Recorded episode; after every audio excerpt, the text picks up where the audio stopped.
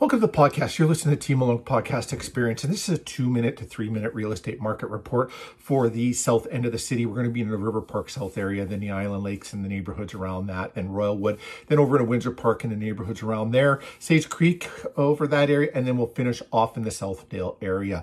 Uh, today's date is Monday, December the 5th, 2022. I'm Stephen Olon, Remax Performance Realty, and all data is from MLS for single residential detached homes. Let's start off in River Park South, Dakota Crossing, and South Glen.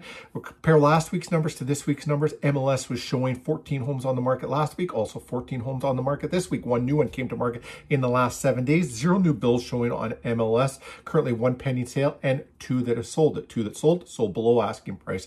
And we'll talk about what's selling below asking price and what's going on in the market um, at the end of the podcast here. Island Lakes, Bonavista, you had 15 on the market. This week you got 20 on the market.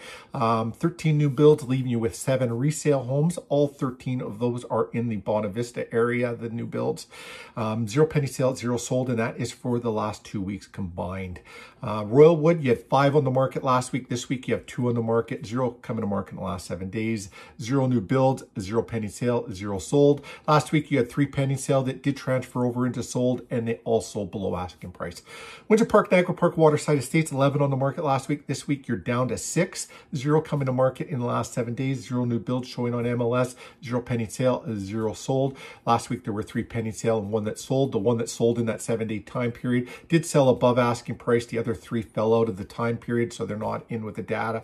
Um, reach out to us we could have a deeper dive into Windsor Park if you need some information on that. Uh, Sage Creek Southland Park, 21 homes on the market last week. This week, you're 16 on the market, zero coming to market in the last seven days. Uh, six new builds out of the 16, leaving you with 10 resale homes. All six of those new builds are in the Sage Creek area. Currently, two pending sale this week was the same thing as last week. Zero sold and zero sold uh, showing there. Now we go into Southdale and Niakwa Place. Eight on the market last week, eight on the market this week. One new one came to market in the last seven days.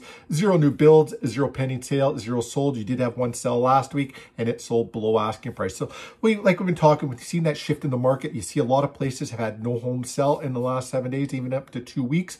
So we have gone from an extreme seller's market to a balanced market to even uh, into a buyer's market in some areas.